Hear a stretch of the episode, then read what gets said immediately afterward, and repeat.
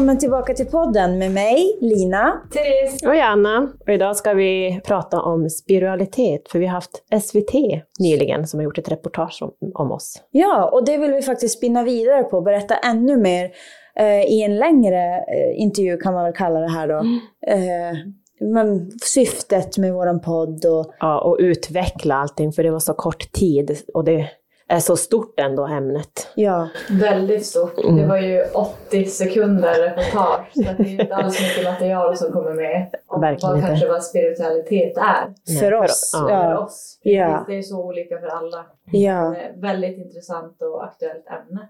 verkligen. Så om vi skulle börja, börja spinna på med det här varför vi har skaffat den här podden och syftet. Det har vi ju egentligen avhandlat i vårt frågeavsnitt kan man väl säga. Eh, men just ämnet, eh, det här hur vi ser på spiritualitet och eh, vad det betyder för oss och hur vi använder det i vår vardag. Ska vi börja där? Mm. Jag, kan, jag kan tala utifrån mig och hur Ja. jag ser på det och upplever det.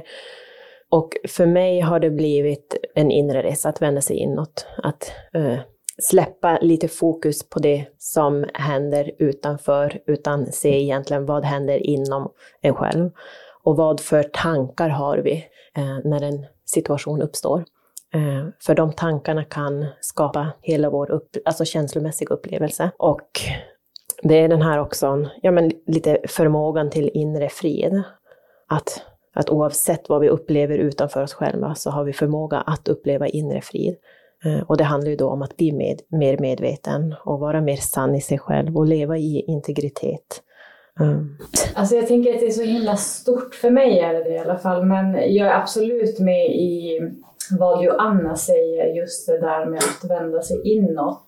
Eh, för att jag tror själv att jag har varit en som hela mitt liv har sökt i det yttre, i det yttre. Men sen att i vissa stunder har jag kommit tillbaka in i mig själv och där har jag hittat liksom visioner om hur jag vill att det ska vara och, och den här friden. Men att det har varit så kortvarigt. Och så jag har sökt ännu mer, sökt och sökt och sökt. Och också kanske med, med tanke på det liv jag har levt innan som har varit väldigt destruktivt. Men jag landar mer och mer i mig själv och har läst mycket böcker och om just det här med den här medvetna närvaron i allt som vi gör. För jag är väldigt inne på det där med spåret som Joanna är, att, att alltså identifiera sig med sina egna tankar, det är det som egentligen förstör hela ens liv. Det tror jag på i alla fall. Eh, det är där vi ställer till det för oss själva, att vi, vi skapar en, en verklighet som egentligen inte är sann. Men när vi riktar oss inåt, alltså inte identifiera oss med våra tankar utan tar bort dem och, och siktar inåt, då, då kommer vi till den här friden. Mm. Jättebra förklarat. Ja, jättebra. Det var nästan så att det, det var samma ord som jag själv hade velat välja. Mm. Jättebra. Och sen det är ju det som, som båda de här är inne på, att det är en väldigt stor sak att säga för att vi vill ju komma till en frid, men också med det spirituella. Eh, det blir också på olika sätt vi använder oss av. I avsnittet, eller reportaget med SVT pratar de mycket om kristaller och stenar. Eh, och för oss är ju det bara ett verktyg, kan man väl kalla, för att uppnå den här inre friden eh, och känna lyckan inifrån. Eh, Väldigt, för mig personligen en väldigt liten del. Jag tycker ju kristaller och det är väldigt, de är väldigt vackra, jag bär dem sådär. Men det är väldigt liten del, det är ju av vad spiritualitet är. Ja, och ha se saker från ett större perspektiv Mm. och ha en slags tillit till livet, att det som händer oss, det finns en mening med det. ja. Eh, har vi förmågan att, eh, för ju mer också min egen resa när jag kommer in i mig själv så har jag förstått att jag är kärlek. Mm. Och den kärleken vill sträcka ut sig till allting. Mm. Eh, Men om vi är oförmögna i en situation att och, och tappa den här grunden som vi verkligen är eh, och blir istället triggade i en situation, då finns det en lärdom där för oss. Mm. Det kommer ju för att lära oss eh, och se saker i oss själva som vi kanske inte är så medvetna om. Eh, Och på det sättet projicerar vi oss ut på, an, på annat och andra eh, och ser saker där. Sånt kan jag ju känna igen mig mycket i. Och det är ju ofta kopplat till smärta. Alltså när man går igenom jättetuffa eh, perioder i sitt liv. Att alltid, för det är ofta, alltså när jag hamnat i tuffa perioder i mitt liv så kommer jag till en punkt att jag alltid måste backa och gå tillbaka och jag vet att jag kan luta mig mot någonting och att det kommer lösa sig. Att det finns någon mening med det här och, jag brukar alltid säga det sen, sen min före detta eh, gick bort att så här, i det onda så föds något gott och att man alltid kan lita på det. Att gå tillbaka och förstå. Ja. Verkligen, ja. och det är det vi har pratat mycket om här idag. Att eh, spiritualitet är också som ni säger den här tilltron att man vågar ge sig hän till tryggheten att man är aldrig ensam. Då behöver man inte någonsin känna sig ensam. Alltså rent fysiskt kanske man är det, men, men när jag är ensam hemma i mitt hus så känner jag mig aldrig ensam. Eh, dels för att jag känner närvaro av andra eh, bortgångna, alltså energier, eh, av människor kanske som ska komma in i mitt liv. Så kan det också vara. Eh, jag tänker, nu hoppar jag lite, men sån här, ja, men när, innan min son föddes så gjorde jag en meditation. Och då eh, är jag så himla glad att jag sa det högt, för då såg jag mig själv vara ett barn i min egna mage, hur det var att ligga där. Och bara några dagar efter det så gjorde jag ett graviditetstest och det visade positivt. Mm. Men det kan ju vara så flummigt att säga högt till någon, men gud, jag såg mig själv vara barn i min egen mage. Som att det, som, det var inte jag själv, utan jag kände som hur det var att vara ett barn i min mage. Det låter ju jättekonstigt att säga, men sen för mig är det jättelogiskt då när, när jag plussade, och det var mitt tecken för min egen... Ja, det var, det var mitt det var, det var så jag tonade in med min son Oliver redan då. Åh, oh, du är här, du är i min kropp. Och så visste jag det mm. innan någon annan visste det. Då. Mm. Sen kan man ju såklart känna symptom att vara gravid och så, men det är något annat för mig. Mm. Eh, utan jag menar de spirituella dragen, eller hur ska jag förklara? Mm. mm. Jag förstår vad du menar. Men ja. tänker ni att så här, sin intuition, sin känsla av någonting är spirituellt? Jag tror absolut intuitionen är, en, är något spirituellt. Eh, men där är det också, det, det är det här att försöka, vad är intuition? Vad är eh, en... Önskan höll jag nästan ja, på att säga. Ja, men absolut, det är jättebra. Ja. Eh, och det är just att kunna sortera ut det där. Det är det som jag tycker är så svårt, men jag ville ge det exemplet till exempel när Jens dog. Mm. För innan så, för då var ju jag på väg från Öland, vi bodde i Kalmar vid det här tillfället och satte mig på bussen och jag kände ju i hela min kropp att någonting hade hänt honom. Jag var helt säker, jag bara grina och grina och grina. Jag visste ju inte vad som hade hänt. Men jag ringde och ringde och jag smsade och sen tänkte jag så här för mig själv, men nej men han är säkert på gymmet. Han är säkert på gymmet för att typ lätta mig själv på något vis. Men jag kände ju hela kroppen så, så fort, alltså jag sprang ju till dörren och bara öppnade den. Och, så det är det jag menar just det här med intuitionen eller känslan av mm. någonting eller energin, att, så här, att man känner på sig. Absolut. Att det är det som, mm. alltså det blir för mig i alla fall väldigt spirituellt. Att ja. det blir så kopplat. Ja, det är som man vet fast man egentligen kan inte veta. Nej, ja. Mm. precis. Och, och, det där tror jag är en jättebra grej som du nämner, för jag tror också äh, intuition är äh, definitivt eh, spirituellt, men det, det, är en övningssak. För att också som vi har varit inne på, att vi har ett väldigt ytligt samhälle, det går framåt och man söker lyckan på olika andra sätt, genom pengar eller jobb eller vad det nu kan vara. Då, då kan den där rösten ofta förvandlas, som jag säger, till en önskan, men till och med kan det vara rädsla som talar. Så det gäller ju att man tränar. Precis, det var bra. Ja. ja. Det... Där, där man, när man förstår sin intuition, men när man verkligen vet, då vet man och då undrar man inte. Men ibland kan man känna sig diffus, för vissa saker kan ju komma på plats i efterhand ibland. Som vi säger den här tilltron att, åh gud, nu fattar jag varför jag gick igenom det där. Det är så uppenbart. Eller, oj vad jag tog med mig lärdomar från det här för att ens klara av det här jag ska gå igenom. Mm. Nu förstår jag varför jag var tvungen att göra det.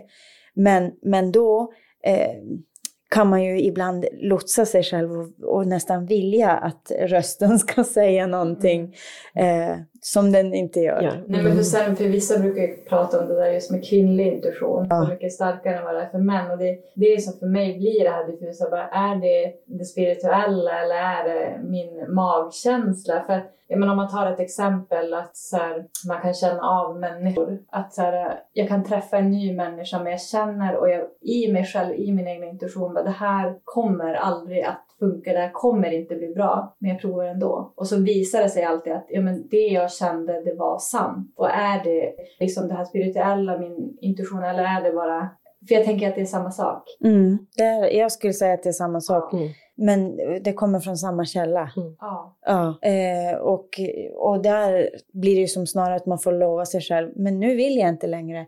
Om jag känner att magkänslan känns, rätt direkt, då ska jag inte testa den mer, för nu har jag gjort det. Jag ska bara lita på Du ska det. lita på den. Och Mm. det blir också en övning att göra. Mm. Men jag skulle definitivt säga att det är sådana typiska tecken.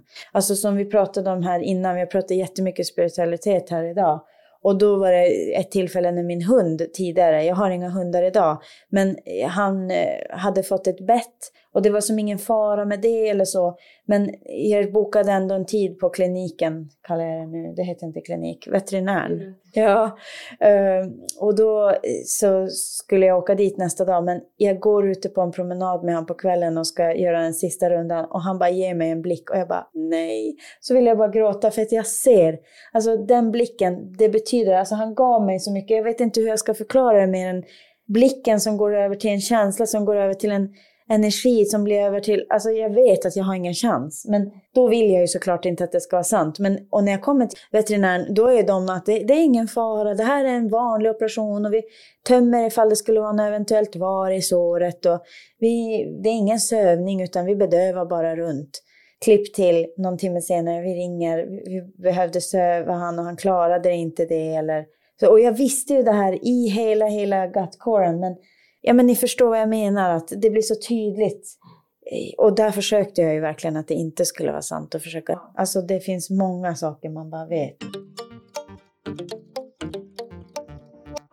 Ja, under SVTs reportage pratade vi om det här med, med forskning. Och eh, hur vi ser på om det behöver finnas forskning eller om eh, och hur vi möter en sån kritik. Eller hur tänker vi om forskning och spiritualitet? Behöver det vara kopplat till forskning? Behöver det vara bevis? Men där tänker jag att det är nog bevis för sig själv. Det handlar bara om sig själv och sin upplevelse och sin känsla. Det behöver inte finnas på ett papper eller någon vetenskapsmän som kan mäta någonting. Nej. Utan det handlar om sin egna upplevelse. Mm. Mm. Ja men absolut, jag håller med där. Att eh, en upplevelse så kan man, man kan som inte, man kan inte bevisa den för någon annan, utan den blir ju väldigt egen. Mm. Eh, man kan försöka förklara, och det är också väldigt eh, svårt att förklara i ord. Har man haft upplevelser som jag har haft som inte har med det här fysiska att göra, utan med det spirituella och själen och det att göra så är det väldigt svårt i ord att förklara vad man har varit med om. Och jag kan ju aldrig Mm. bevisa. Jag är en sån som har haft mycket astralprojektioner. Det är när, du, när man går och lägger sig, eh, man vaknar upp eh, i astralkroppen och man har ju en sömnparalys först, stadie. Eh, men sen om man lyckas ta sig från det stadiet, för det skapar ju mycket rädsla eh, hos många i och med att det är en väldigt obekväm, man kan inte röra kroppen eller någonting utan man blir som nästan förlamad, men man är medveten ändå. Eh, och, men har man förmåga att komma ur den rädslan så har man ju också förmåga att lämna kroppen sen och uppleva mycket annat. Och jag har upplevt väldigt mycket annat i, i de upplevelserna. Mycket light beings, alltså egentligen väsen, ja, Mm. ljusvarelser. Mm. Och eh, har lärt mig på min egna resa väldigt mycket med det här att tiden existerar inte som vi tror. Mm. Eh, vi är inte våra kroppar. Vi är mer vårt medvetande. Mm. Eh, Det känner jag igen mig i. Och jag vill bara säga en sak som jag brukar utmana när jag får sådana frågor. Typ. Men hur kan du säga det? För man träffar ju folk som är skeptiker eller mer liksom vetenskapligt lagda och vill alltid ha papper på det. Då brukar jag säga, men hur vet du att du är kär i din fru då? Ja men jag vet det. Ja men hur vet du? Kan du beskriva? Men jag känner det. Ja men hur, hur vet du att du känner det då? Mm. Så brukar jag faktiskt säga, för hur, ska, hur kan man förklara sina känslor för någon annan? Det är svårt, men man kan ju inte, det, man vet ju om någon säger, fast du tycker inte om henne, då känner man i hela kåren, jag älskar henne eller honom eller, alltså då, det, när någon säger någonting så blir det tydligt, jo det här stämmer eller det här stämmer inte. Det känner man i hela sig själv. Det är intressant för att som jag ser det också, det finns en sanning. Vi är kärlek, vi är Gud, vi är inte separerade. Men just i det här så har vi ju, eh, världen är ju relativ på det sättet vi har vår egen upplevelse här.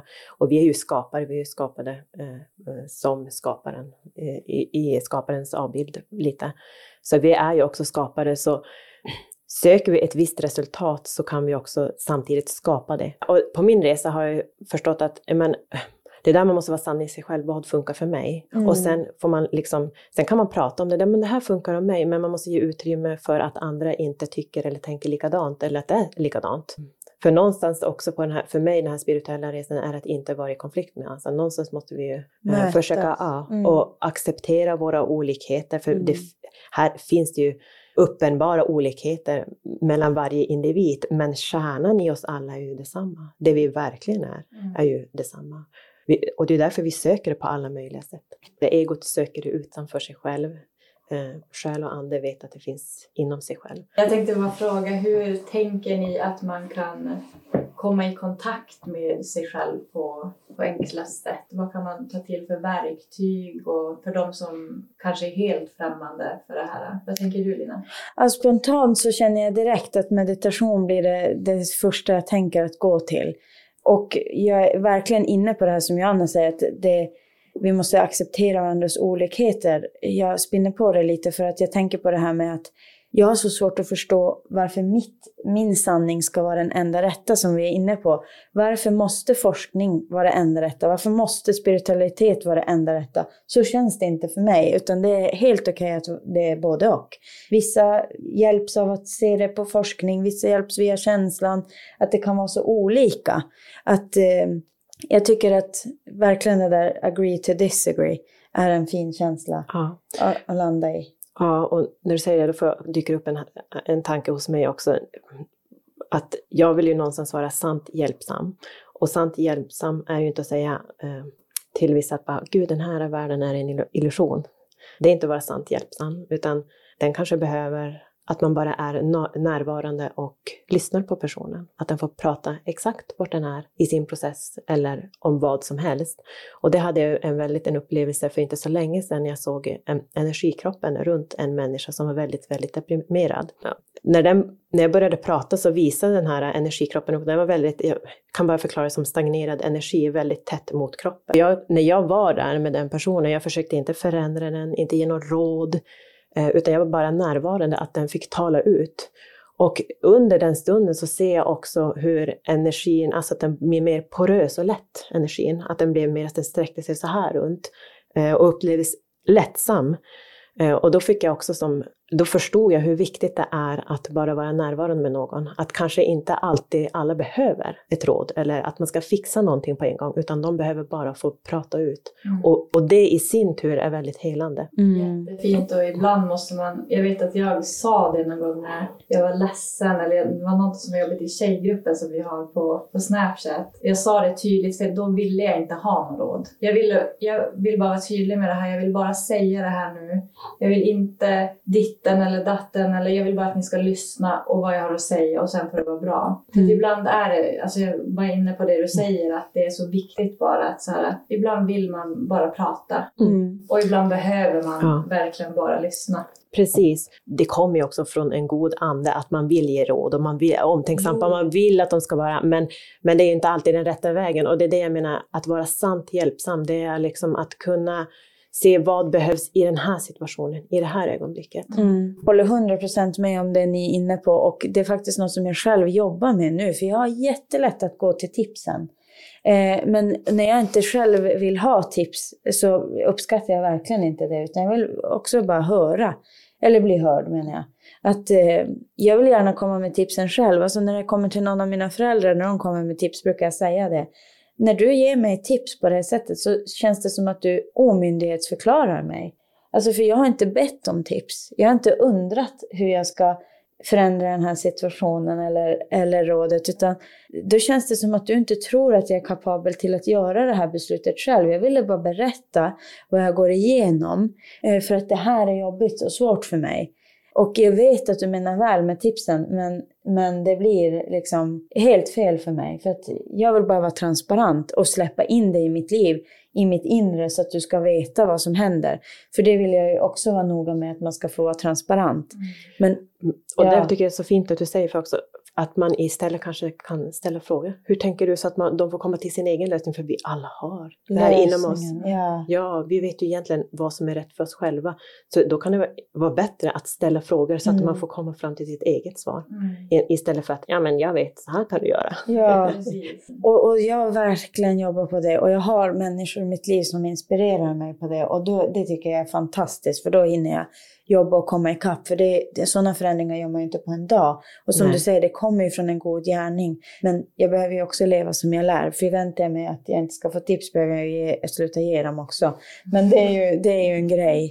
Ja men alltså vi genom hela livet lär vi oss. Ja. Absolut. Och man är inte bäst på allt. Och ibland får man lära sig av sina vänner och familj och runt omkring. Ja. jag vet, det var så roligt också, för jag har ju så lätt att se från ett större perspektiv. Jag säger ju Ja. alltid så fort det kommer.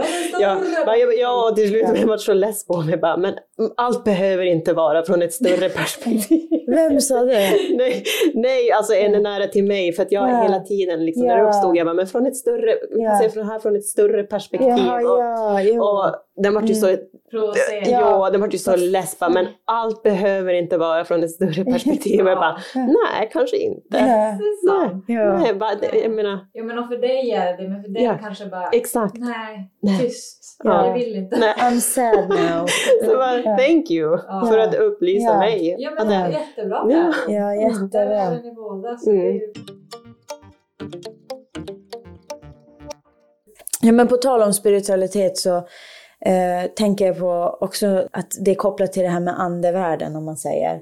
Eh, och det, jag tror att jag har varit inne på det förut men om inte så berättar jag att för mig är det inte att man ser ett spöke eh, stå framför, alltså det är lite som det är målat i filmer eller vad man säger. Utan för mig är det kopplat till känslor, minnen, eh, doft, smak, lukt, alltså lite mera eh, sinnen som man använder sig av. Och på så sätt kan man kommunicera med andevärlden. Så funkar det för mig. Det kan vara en dröm, det kan vara en vision, det, och jag blundar, jag ser något, jag känner eller kommer ihåg. Alltså, det gäller ju att lära sig sitt språk, andespråk eller vad man säger.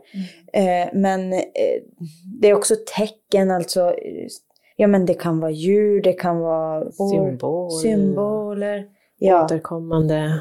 ja, Jag tror man är också Nummer. väldigt, eller så var det för mig i alla fall, till exempel när Jens stod, att man blir ju, eller jag blev det i alla fall, väldigt mer öppen för det. För jag ville ju ha hans närvaro där. Så, jag, så fort jag kände liksom, men det där är han, för mig var det det. Jag kände ju hans parfym väldigt ofta, hela tiden. En parfym som jag gav till honom och då känner jag ju hans närvaro, hans energi. Och jag kommer ihåg ett minne så starkt när då åkte jag ju till Kramfors, vi skulle ha begravningen och allt det där. Och två av våra vänner hade ju hållit på att räcka med en låt som de skulle spela på hans begravning. Vi hade varit hos Fredrik, då heter han, och eh, gjort ihop ett videoklipp som vi skulle spela i, i kyrkan. Och eh, så fick jag lyssna på låten och sådär. Sen gick jag och Kevin tillbaka till honom, för jag sov över hos honom då. Och det var ganska, det var ganska eh, kallt, alltså kall sommarkväll så vi hade ju jacka på oss och sådär. Sen, och Kevin han är ju inte så mycket för det här andevärlden och sådär. Och du vet det kommer en sån varm pussvind hela vägen. Det bara pusta, pusta, pusta. Jag bara alltså Kevin känner du det här? Jag kände ju bara att det var Jens närvaro hela tiden som var med oss. Han bara alltså det är helt otroligt. Det var som att vi var i en dimma av den här värmen. Och det var så himla fint. Jag kände mig så trygg och glad. Och för det enda jag tänkte på var ju att det var Jens. Ja, det var faktiskt helt magiskt. Ja. det är svårt att sätta ord på sina erfarenheter När man har varit med om, men Det blir ju flummigt. ja, det blir, det blir svårt att ta in, men jag hör det och jag tycker det var jättefint. Och jag tycker sådana typiska tecken som jag berättade tidigare idag för de här att när morfar dog så vi hade alltid att han var en eh, talgoxe, för det var det som hade förföljt oss sen han dog då. Det var någon mer symbolik till det, men jag kommer inte ihåg den exakt nu. Men då när vi då ska begrava morfar så är det såklart en talgoxe där inne som inte tagit sig ut. Och de, lyck- de har försökt liksom fösa ut den för att den störde. Liksom. Men vi bara, låt den vara. Och sen när alla hade gått och vi skulle säga hej då, det, vi tyckte det var så jobbigt och ville inte lämna kyrkan. Eh, då kommer den där talgoxen, sätter sig och släcker ljuset som att tack, nu är det dags att gå. Och sen är det, man har ju sina olika symboliker men, men det finns ju jättemycket fina eh, händelser. Ja, och jag har ju varit, alltså, väl, sen jag var väldigt liten har jag haft, alltså jag hade ju mycket visioner, jag kunde se saker som skulle hända. Eller det var som att jag snappade upp saker som, bara, ah, den här uh, tv-programmet uh, är på tvn, så kunde jag slå på tvn och så var det tv-programmet. Eller den här låten går på radion, jag slog på radion så var den. Eller såg saker som skulle hända och så hände det lite. Och nu var det inte liksom så stora världsliga saker utan det var mer som små, mm. snappade upp små saker. Mm. Och det har nog också följt mig eh, liv på det sättet. Sen har jag haft en period när jag var väldigt, inte mådde så bra, jag tog droger och gick väldigt, var väldigt destruktiv. Och det är därför jag också har varit väldigt tyst med mina upplevelser. För det är så lätt att skylla på att, jag menar, att det är på grund av att jag har tagit droger. De här äh, upplevelserna har, har jag aldrig varit påverkad, utan då har jag varit helt clean. Eh, sen har jag varit med om så starka upplevelser som, som är bortom det här fysiska, att det har varit svårt för mig att hitta och grunda mig själv här. Och då har det blivit också på grund av att ingen egentligen har förstått, utan man har ju mer gjort en bedömning av att man är kanske lite knasig Mm. Och då förstod jag att det, det, här kan jag aldrig prata om.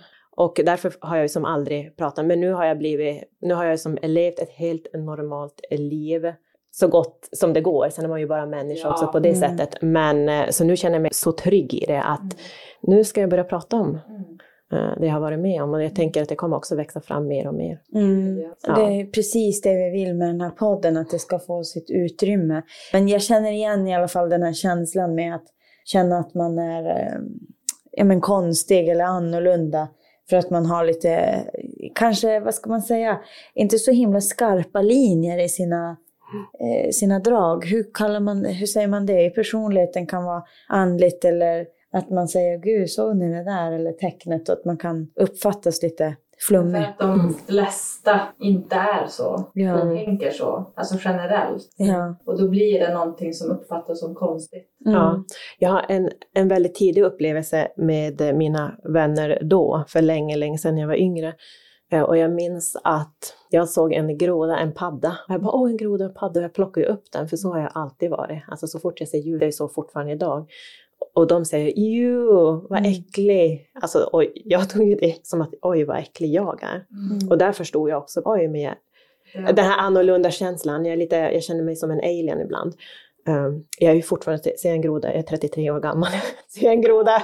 Ibland får jag som hämma den jag egentligen är för att bara oj men men det är så man... hemskt då för att, att man inte kan bli bemött som en, vilken annan människa som helst. Mm. Att det blir det här för att det sticker ut. Mm. Och jag tänker att det är väl helt fantastiskt att man sticker ut. Mm. Ja. Jag älskar den sidan ja, ja. i dig.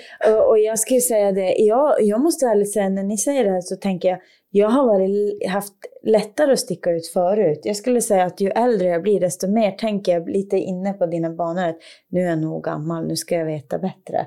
Eh, men för att eh, jag har alltid bara varit den jag är och så har det blivit som det har blivit. Jag har typ tagit konsekvenserna. Mm. Om ni förstår, jag har blivit mer medveten om vad jag gör och hur jag uppfattas. Och då tar jag mer korrekta beslut. Samtidigt som man ska ju Ja, men alltså den här lekfullheten, alltså nu, nu pratar ni med mig, Lina här. Alltså, jag tar inte sådana eh, knasiga beslut som jag kan säga när jag har varit orationell när jag var yngre. Det var inte så himla utsvävande ändå, om ni förstår vad jag menar. Mm. Så att i mitt fall, det är olika vad man behöver säga det till, men jag skulle nog behöva svänga ut, eller ta ut svängarna mm. ännu mer. Ja, alltså snarare än att strama åt. Vissa kanske behöver Ja, men som, lite som, om jag nu knyter an till SVT, han pratar om de här extremisterna. Alltså att det, det, finns ingen balans i det här med spiritualitet. Medan jag tänker att ja, men så finns det ju i alla områden. Kärleksextremister, alltså varför religiösa, tränings, religiösa, ja, verkligen eh, affärsextremister. Man kan ju vara extrem i allt. Absolut. Ja. Allt det finns i alla kategorier. Ja, och det som är viktigt att poängtera där är ju att det är såklart att de som är extrema är de som syns. Det här känner ni ju igen i alla kategorier vi nämnde, där ni känner, det är samma här. Det är klart att det ska vara en balans i allt. Att eh, om jag gör en tarotläggning hos någon så litar inte jag blint och lägger hela mitt liv i den readingen. Det är inte så det är. Det är inte, det är inte ett medium som säger hur jag ska leva mitt liv. Då är det något tokigt. För det, så funkar inte spiritualitet. För mig i alla fall. Utan det är ju snarare eh, vad säger man, lite bonus. Och ja. väg, alltså, ledning, ja, vägledning. ja. Men ändå att man alltid hela tiden går ut, utgår från sig själv och bara, egentligen blir det snarare för mig oftast bekräftelse på det jag redan har tänkt eller Ja. sagt. Att någon säger det jag stått och tänkt eh, i huvudet och så bekräftar någon att, ja men gud, nu, jag vet nu, jag, jag kan vara trygg i de här besluten och magkänslan. Som du sa, att man kan vara osäker på, är det magkänsla eller är det önskan eller är det rädsla? Och det kan man ju få en validering i att, nej men här har vi eh, rätt beslut. Men jag skulle ju aldrig lita blint på en människa som säger gå och hoppa framför ett tåg. Nej. Alltså, det, det, ni förstår vad jag menar, att det finns ju någon slags rim och reson i allt. Så att, eh, ja. På tal det här med eh, forskning eh, som vi pratade om tidigare, det dök upp nu i mitt huvud att, att eh, när vi, alltså om man drar en liknelse med radio, att vi lyssnar på en kanal eller en frekvens, vi är inställd på det, då hör vi inte det andra, men det betyder inte att det inte existerar, även om vi inte hör det då för att vi är inställda på den här frekvensen eller den här kanalen. Eh, Är det det du menar då med så här andevärlden? Att så här, Ja. det inte men det är här. Ja, precis. Ja.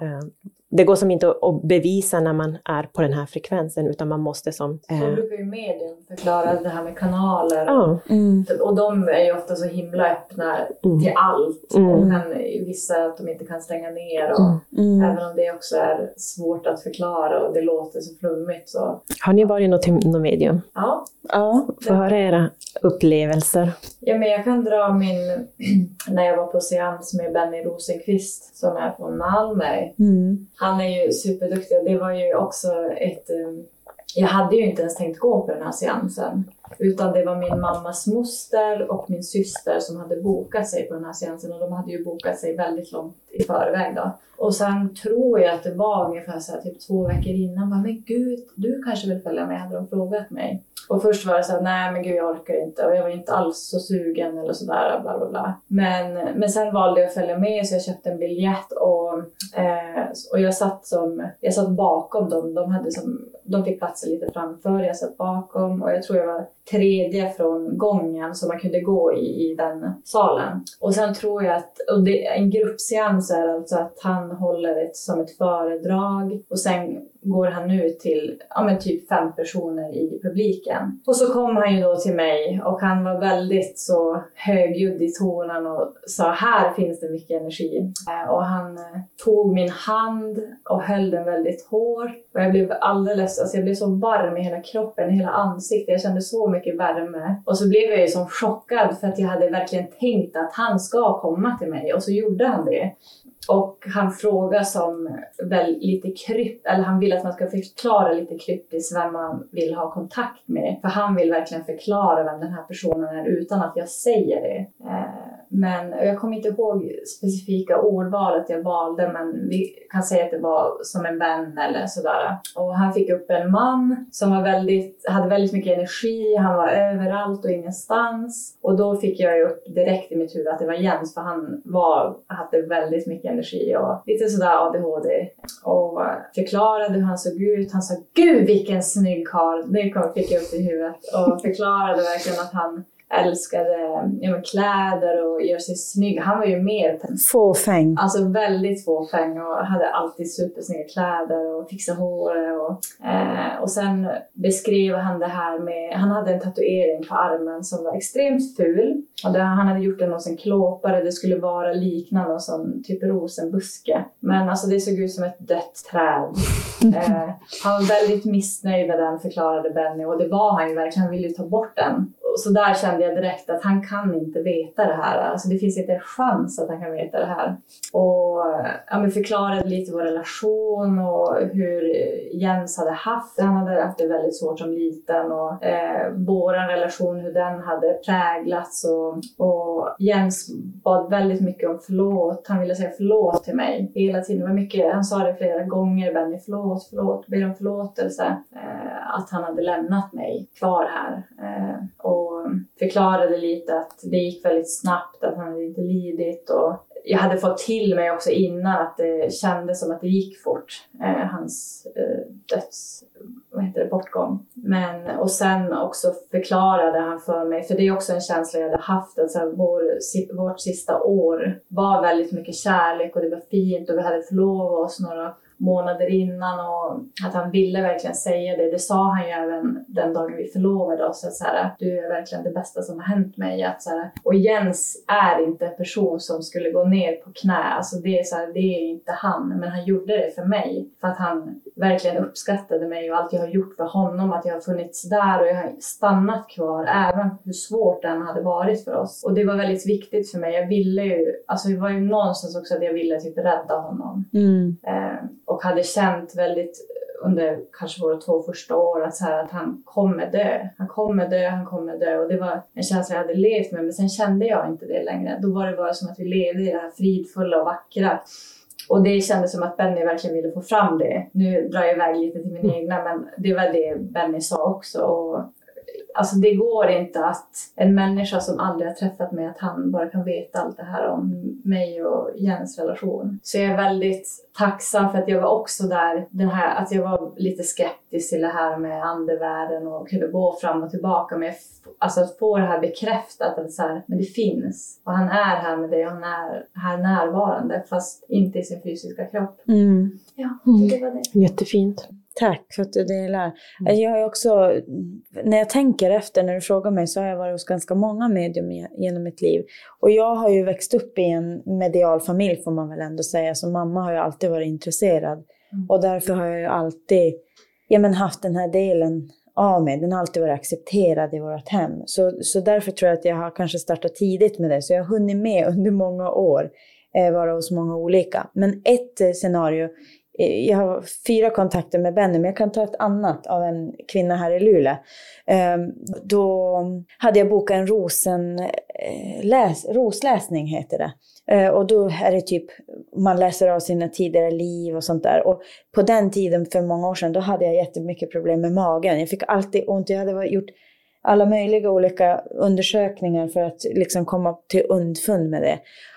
Och i alla fall när jag kommer till den här kvinnan så säger hon bara Hej, men jag har inte fått sova på hela natten för att jag har eh, hört att det var du som skulle komma och du hade viktiga saker här att få veta och jag har lovat att göra det. Du får det gratis men det tar lite mer extra tid än än vad, vad det var planerat om, du, om det går bra. Typ. Jag bara, ja visst sådär såklart. Hon eh, ritade upp mig som, alltså min kört, eh, eller min aura menar jag, hur mina färger ser ut. Och då går man ju ben, mage, huvud, axlar och så hjärta då. Och då var det dels då gjorde hon så här streck vid magen, att jag hade problem där. Och det var kopplat till att jag hade problem med auktoritäriska män. Och det hade jag i mitt liv. Jag har inte det längre faktiskt. Så jag har inget problem med magen. Alltså jag var typ så här laktosintolerant och ni vet, det var massa bökigt. Och jag har gjort kologalloskopi och alla möjliga saker och allt det, omeprazol och allt vad det Men Det är helt bortblåst nu. För att det var verkligen kopplat så. Det låter så fascinerande när man säger det så. Men nu också med några år när jag berättade så förstår jag verkligen hur det verkligen försvann. Eh, för att jag jobbade med det som var min akilleshäl då, eller vad man säger.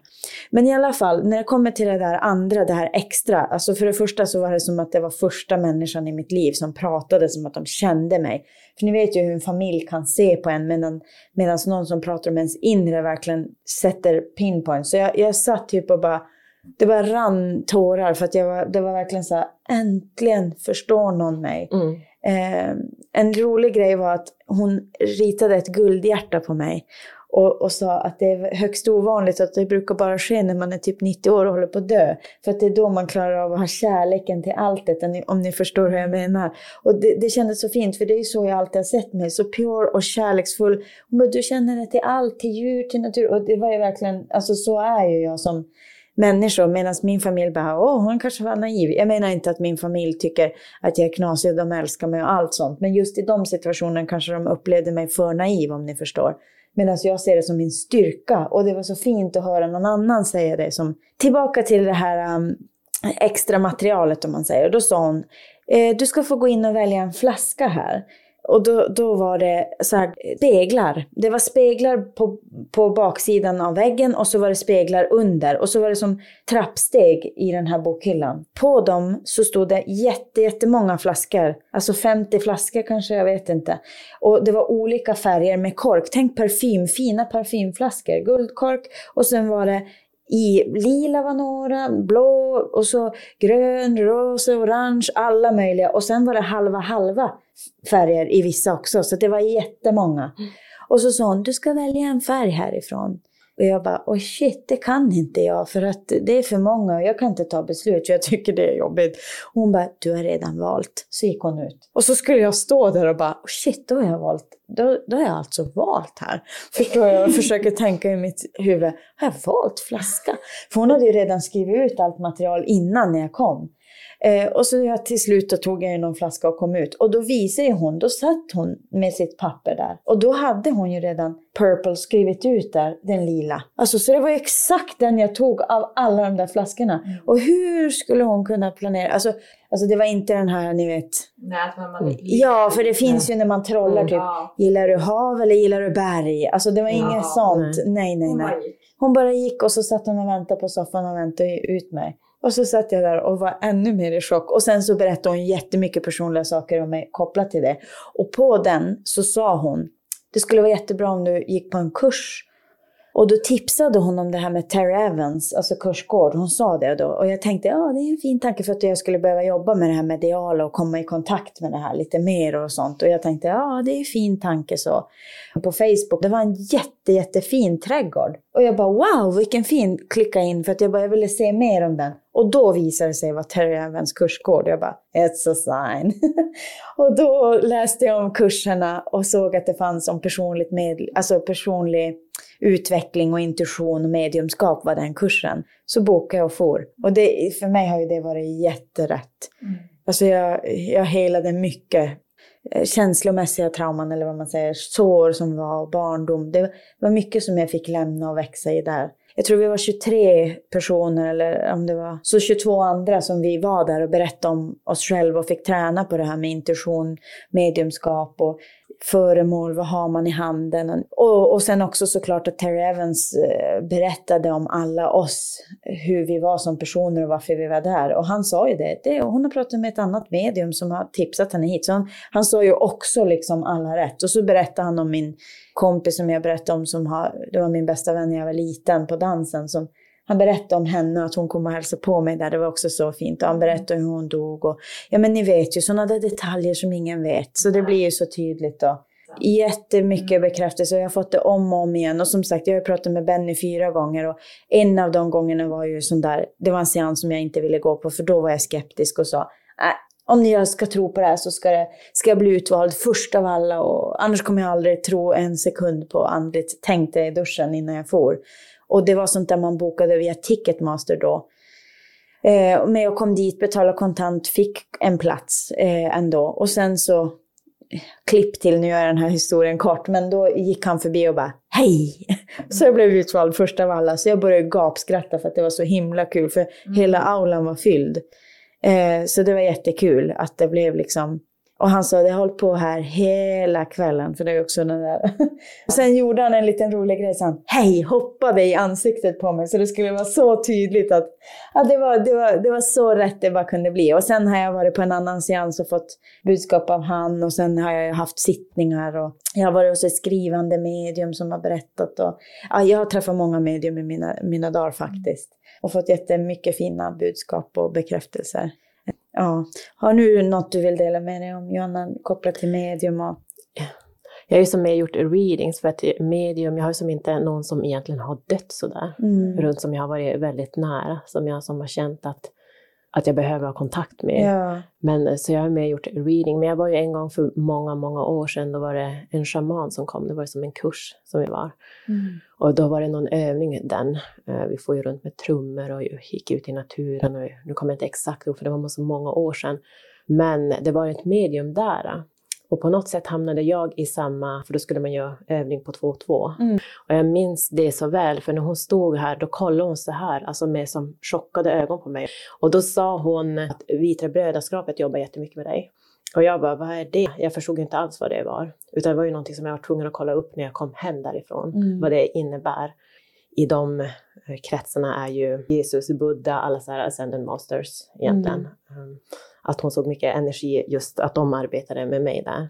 Sen har jag också varit hos ett känt medium, eller gjort en sittning med ett känt medium, Mm. eh, där eh, han också bekräftade, eh, eller sa att mitt tredje öga var öppet att jag var, hade, hade mycket helande energier och att jag var en mystiker. Mm. Eh, och det, det är väl det som jag känner mest, alltså just med mystiker, att det är någonting som jag känner att jag själv Du är, ja, Ja. ja precis. för att Mm. jag, saker som jag skriver i mina texter, jag tror att det kan vara svårt att förstå mig om man inte har varit med om de upplevelserna Mm. som jag har varit med om. Och då blir det mycket Det blir svårt att mystik. förstå. Ja. Ja. Det blir svårt att förstå. Nej, Nej. absolut inte.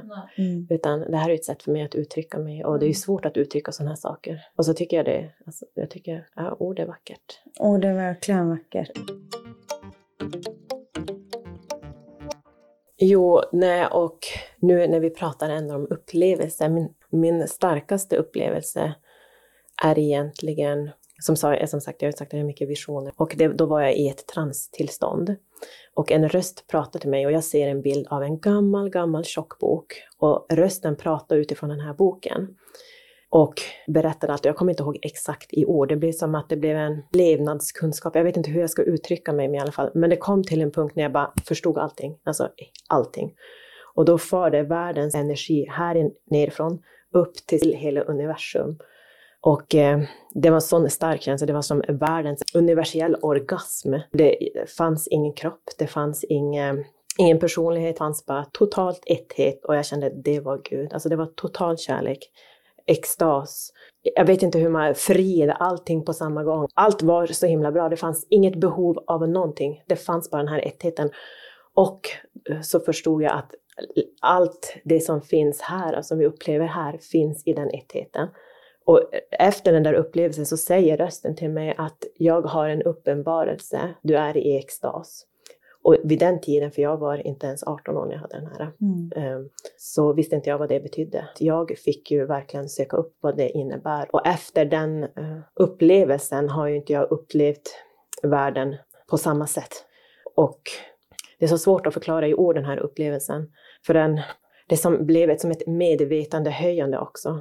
Det är som att, som jag vet inte, jag sa det tidigare, att jag ser inte, jag ser mycket energi, jag ser rörelse överallt. Allt, eh, den här världen känns inte så himla solid, utan det är som mer rörelse, energi överallt. Och det har blivit så vant att se det att jag inte reflekterar så mycket över det.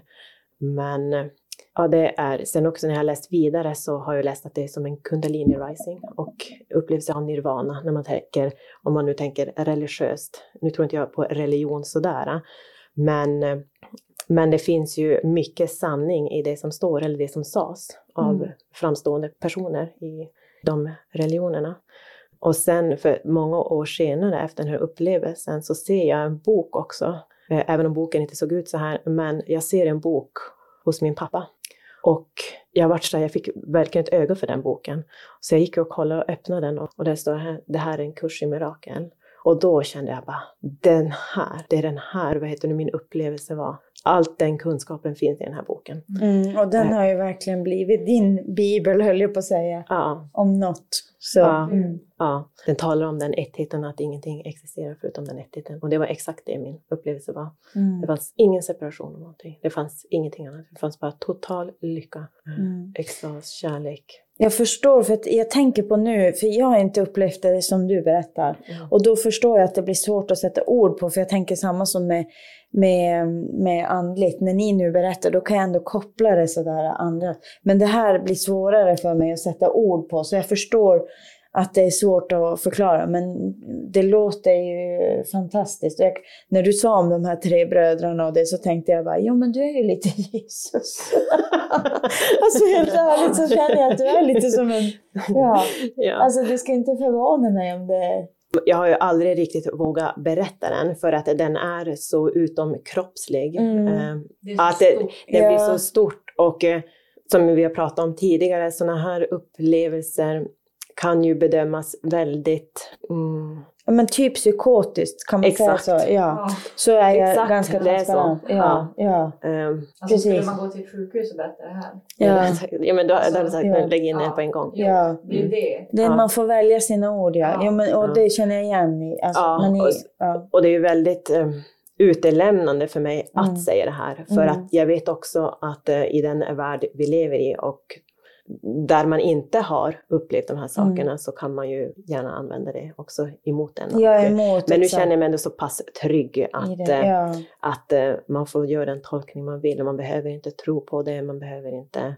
Man behöver inte värdering. Nej. Alltså den enda nära, om jag skulle säga så, så jag minns, för, och det var också många år sedan, jag kommer ihåg att jag berättade det för Jana i alla fall, men att eh, sån där sömnparalys, det har jag ju haft och så känt att jag är utanför kroppen men jag kan inte röra den, men jag ser min kropp ligga på soffan. Eh, och så skrek morfar, alltså som var död, mig i facet, så att, typ som att jag skulle vakna. Och då, när jag vaknade, då var jag inte i kroppen. Eh, så jag förstår den känslan. Och det är så speciellt, för man är ju vaken, medveten, men ändå inte. Alltså, usch, det är svårt att sätta ord på. Jag har också haft mycket samtal. Ja. Jag tycker bara att det är fruktansvärt Ja. Mm. Men eh, det går ju inte att förklara. Men sen är det ju många människor som har upplevt sömnparalyser. Sen om man typ går in och läser om det på internet, typ så här, vad är det på riktigt? Så finns det egentligen inte så här supermycket att läsa om. Nej, utan de, men de går ju gärna till liksom att det händer någonting i Hjärnan, hjärnan och ja. att ja, det har ingenting med det. Men saken är ju också den att när vi går och sover, att under en del av eh, vår sömn så Mm. lämnar vi kroppen även om vi inte är medvetna om det, för att våra själar är ju, är ju vana att inte vara så begränsade som vi är i, i den här eh, fysiska verkligheten. Det är väldigt trög och densitet här, eller vad man ska Mm. säga, som, som våra själar eh, inte egentligen... Det är ganska kämpigt att vara, Mm. vi är väldigt begränsade här. Mm. Jo, men och jag håller med. Och du vet du att när vi var små i alla fall så beskrev vi det som att när man håller på att somna och så drömmer man att man håller på att ramla Mm. och slå sig. Eller att ja, man faller ur en säng. Det kan ju vara olika. Man brukar ju drömma lite olika. Men man vaknar med världens ryck. Det brukar vi säga att det är själen som lämnar för snabbt. Alltså, Mm. för att jag är också med på att de, alltså själen återhämtar sig. Eller hur Ja. man kallar det. Mm. Hämtar energi och liksom lämnar medvetandet och sen Mm. tillbaka i templet. Ja, och, men samtidigt också ju mer vi blir grundade i vår själ redan här Mm. så b- börjar vi sen uppleva att här, vi inte ens begränsade här. Nej. Vi blir inte så identifierade med kroppen, Nej. äh, fäster tag i den, utan vi öppnar upp oss mer och förstår att men det här är ju mer än eh, Ett, ett verktyg. Ja, Ja. Mm. ja en färdkost Ja. som du säger. Ja. Ja, Eh, precis. Som, och då behöver man kanske inte lika mycket sömn. Men oftast de som behöver mycket sömn är ju oftast de som upplever stora begränsningar just kanske Mm. här. Oj, vad intressant. För det Kanske skulle inte för alla, men, men för många. Men jag skulle säga, alltså, innan jag fick barn, alltså jag behövde alltid sova. Jag skulle säga att jag behövde tio timmar. Alltså, det var helt, det, jag, var inte en funktionerande människa. Jag skulle, inte- alltså, hade någon sagt att du klarar dig på en timme sömn, alltså, eller typ så här fem timmars sömn per dygn, alltså, eller på tre dagar och så, så där. Jag skulle bara, de är knäpp. Men alltså det går hur bra som helst. Mm. Nu har jag noll problem med sömn. Det var som en fixering för mig med sömn. Jag sover dåligt, jag sover för lite. Alltså det blev en sån fixering i mitt liv. Medan nu bara, nej men gud, då är man glad för de timmarna man får. Alltså det, jag vet inte hur jag ska förklara det, men det har bara blivit en sån här, jag är så glad att den har landat. För nu, det är klart att, alla, att man behöver sova, men det är inte en fixering för mig. Så jag kan säga så här, jag är trött och sen är det inget mer med det. Utan då sover jag när jag sover. Alltså, Ja, man återhämtar sig ändå, men bara man ligger i sängen och vilar är det också återhämtning. Och, eller återhämtning ser ju olika ut för varje person. Herregud, nu börjar jag direkt individualisera. Men, men eh, återhämtning kan ju också vara träning eller yoga eller det kan ju vara olika. Men eh, vi tackar för att ni lyssnar på dagens avsnitt om spiritualitet och ställ gärna frågor. Eh, gilla, kommentera och så vet ni alla ni som lyssnar på podden finns vi även på Youtube om ni vill se oss i bild. Tack för att ni tunar in på den radiofrekvensen. ja, tack, Tack, så mycket, hej då! Hej då!